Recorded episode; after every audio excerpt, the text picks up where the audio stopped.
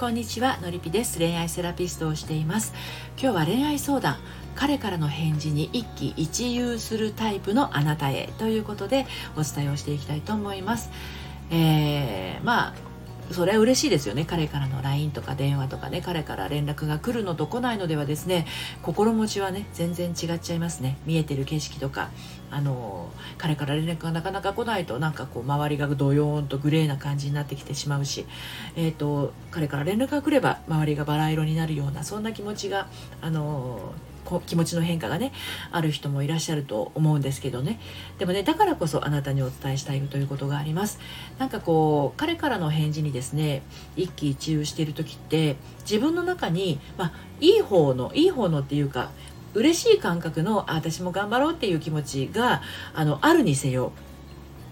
えーと、なかなか来なくて辛いなっていう気持ちがあるにせよなんかこう全てが彼中心になってしまっている状態にあのなかなかそういった沼にはまっているいってるような状態なんじゃないかなと思うんですよね。まあ、もちろんそういった思いっていうのはある程度はですね恋愛関係においては大事な部分ではあるんですけれどあのよくよくとこうそういう方のお悩みを聞いていくとですねある共通点があるんですよ。はい、ちょっとあの4つほどお伝えしますとですねあのわがままになれない、はい、なかなか自分の意見を押し通したりとかあの自分の意見を言えるとかそういうことができない方多いですね。はい、それから、えーと、自分を後回しにしやすいですね、まあ、自分の意見がなかなか言えないというところにも共通しますけれどあの人のことばっかり優先していてねあの本当は今これ自分がやりたいのに、えーと何かそういう彼からの連絡があったら自分のやろうとしているものをですねあの置いてあの彼の方に言うことを聞いてしまったりとか自分のことは常に後回しになってしまうとあのいう方もあの彼中心になりやすいですね。それからですね実はこれ愛情と思っているものがどんどん執着に変化しやすいという人もですね、まあ、あの多いですよね。彼からの返事に一喜し一憂しやすいということですよね。はい。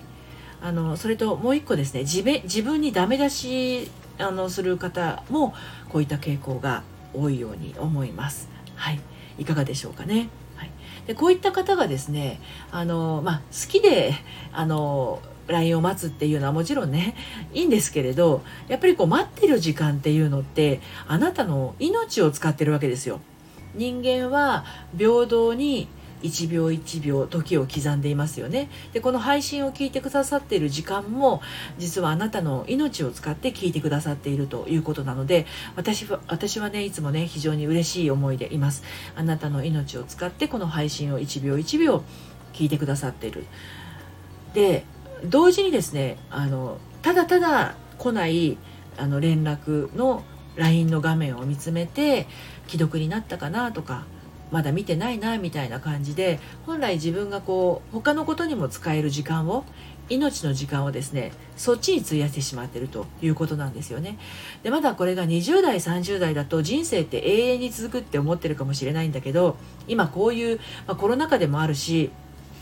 あの人間の命にはね時は平等に刻むけど命にはやっぱりこうあの最後の時が来るわけですよどなたにもね。だからいかにまあ自分の人生をあの有意義に過ごすかっていうのをただその待ってる時間でねあの潰しちゃっていいのかっていうところを自分自身にね問いかけてみてほしいんですよ。うん、私の人生は待ちぼうけで終わるっていうふうに実際言葉でつぶやいてみた時にどんな感情が湧いてくるのかをやってみてほしいんですよ。私の人生待ちぼうけ。どうですか？言ってみて。 repeat after me な感じでね。私の人生待ちぼうけ。いてみてください。なんかなんか嫌な感じとかえー、やだそんなのっていうような気持ちが湧いてきたとしたらですよ、ね、ちょっとねあの次にあのお伝えする3つをですねちょっと試してみてほしいんですね。で1つはですね自分に丸をつけてあげるっていうことです。であの彼からの連絡を待ってしまう人って自分にあんまりこう視線が向いてない状態なんですよね。ですので自分のやってることってもう全然無意識にただ朝起きて夜寝るまでダラダラダラーっとこうあの流れ流れ過ぎ去ってしまっているようなもんなんですよ。ですのでもう少し自分に目をかけてあげてほしいんです。例えば歯を磨く時とかもあ歯が綺麗になるなって私歯磨き上手だなとかうんアホ臭いかもしれないけど今日ちゃんと綺麗に歯磨きができた私偉いなみたいな。ね、朝ごはんちゃんと食べた私丸みたいな。どんなことでもいいんですよ。ちっちゃいことでもいいぐらいです。もむしろちっちゃいことの方がいいぐらいなんですよ。そんな風に自分がしていることに丸をつけてあげるってものすごく大事なことなんですよね、うん、でもう一つがですねあの完璧を目指さないっていうことですねで結局この彼からの連絡を待つっていうのもあの自分が送ったものに対して返ってくるものがあってこれで一段落みたいな完璧を目指してる状態に近いものがあるんですよね。うん、だからその完璧をめあの求めるっていうのをやめてみるとあの自分の中にゆとりができます。はい、完璧っていうのはあのもし輪ゴムがあるとしたら横にピーンと張っている状態です。最大限に自分自身のやることをピンピンに張ってね頑張ろうとしている状態なんで少し緩めるとゆとりができますよね。うん、ゆとりができている方が人間自由なんですよ。ピーンと張っていたらそれ以上動けないんですよね。だからちょっと緩めてあげるという意味であの完璧を目指さないということ。だから彼に LINE 送ったりとかする時もこれは来ても来なくてもいいものっていうふうに自分の中で置いて送るっていうのは非常に大事ですね一つポイント。でどうしても返事が欲しい場合はもう電話ですね。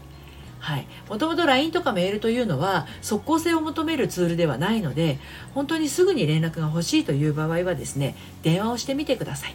はい、で留守電になってしまったら留守電に連絡が欲しいとこういうこれこれこういうことで連絡が欲しいというふうにねちゃんと入れるというのはすごく大事ですね。はい、でそれともう一つなんですがあの自分の好きを感じるということですね。あの愛が執着に変わりやすいという方はですね自分の好きというものがあの執着に変わりやすいというところもあるのであのあまり思い詰めないようにするというのがすごく大事なんですね。ですのであの自分の好きを感じるっていうのは、うんと、好き、ね、女編に子供の子の好きです。えーと見るもので好きなものは何かなって感じてみたり。考えるじゃないですね。どっちかというと感じる方ですね。私これ見てるとなんか幸せみたいな。これを聞いてると幸せとかこの音楽聴いてると気分が穏やかになるなとかこれを聞いてると気分が上がるなみたいなもの。それから食べるものもそうですよね。食べたり飲んだりするものもそうです、えー、それから感覚手触りですね。こういったものこれを触ってるとなんか安心するな。ちっちゃい子のなんかこう毛布の手触りとかちょっとふわふわしたタオルの手触りとかね。こうそれを握って指しゃぶりしているお子さんとか見かけることないですか？あのスヌーピーに出てくるライナスとかそうですよね。指しゃぶりしてなんかこうタオルみたいの引きずってませんか？彼は。ああいうふうになんかこう自分の好きな手触りのあるものを感じてみるとかっていう。要は自分の感覚で好きなものを感じるっていうふうにやると結局それってね自分自分の内側と向き合う行動になりますのであの彼への執着からもですねちょっと離れていくんですよね。そういったその自分との付き合い方に少しシフトしてあげるとですねあの一喜一憂というものも少しずつ減っていくと思いますので試してみてください。はいでえー、オンラインサロンのえーと、ノリピの隠れ家ではですね、まあ、こういった心の仕組みですとか、えー、恋愛に悩んでいる方婚活再婚活それから結婚生活で悩んでいる方と一緒にですねサロンメンバーとともに、えー、限定配信をしたりですとか限定生配信をしたりですとかサロン限定の心の仕組みのあのお話などをして夢を叶えるためのあの一歩をですねみんなと共に進んでいます。ご興味ありましたら紹介欄それから、えーと、とプロフィールのところから、えー、遊びにいらしてください。LINE の方から受付をしています。それではまた、さようなら。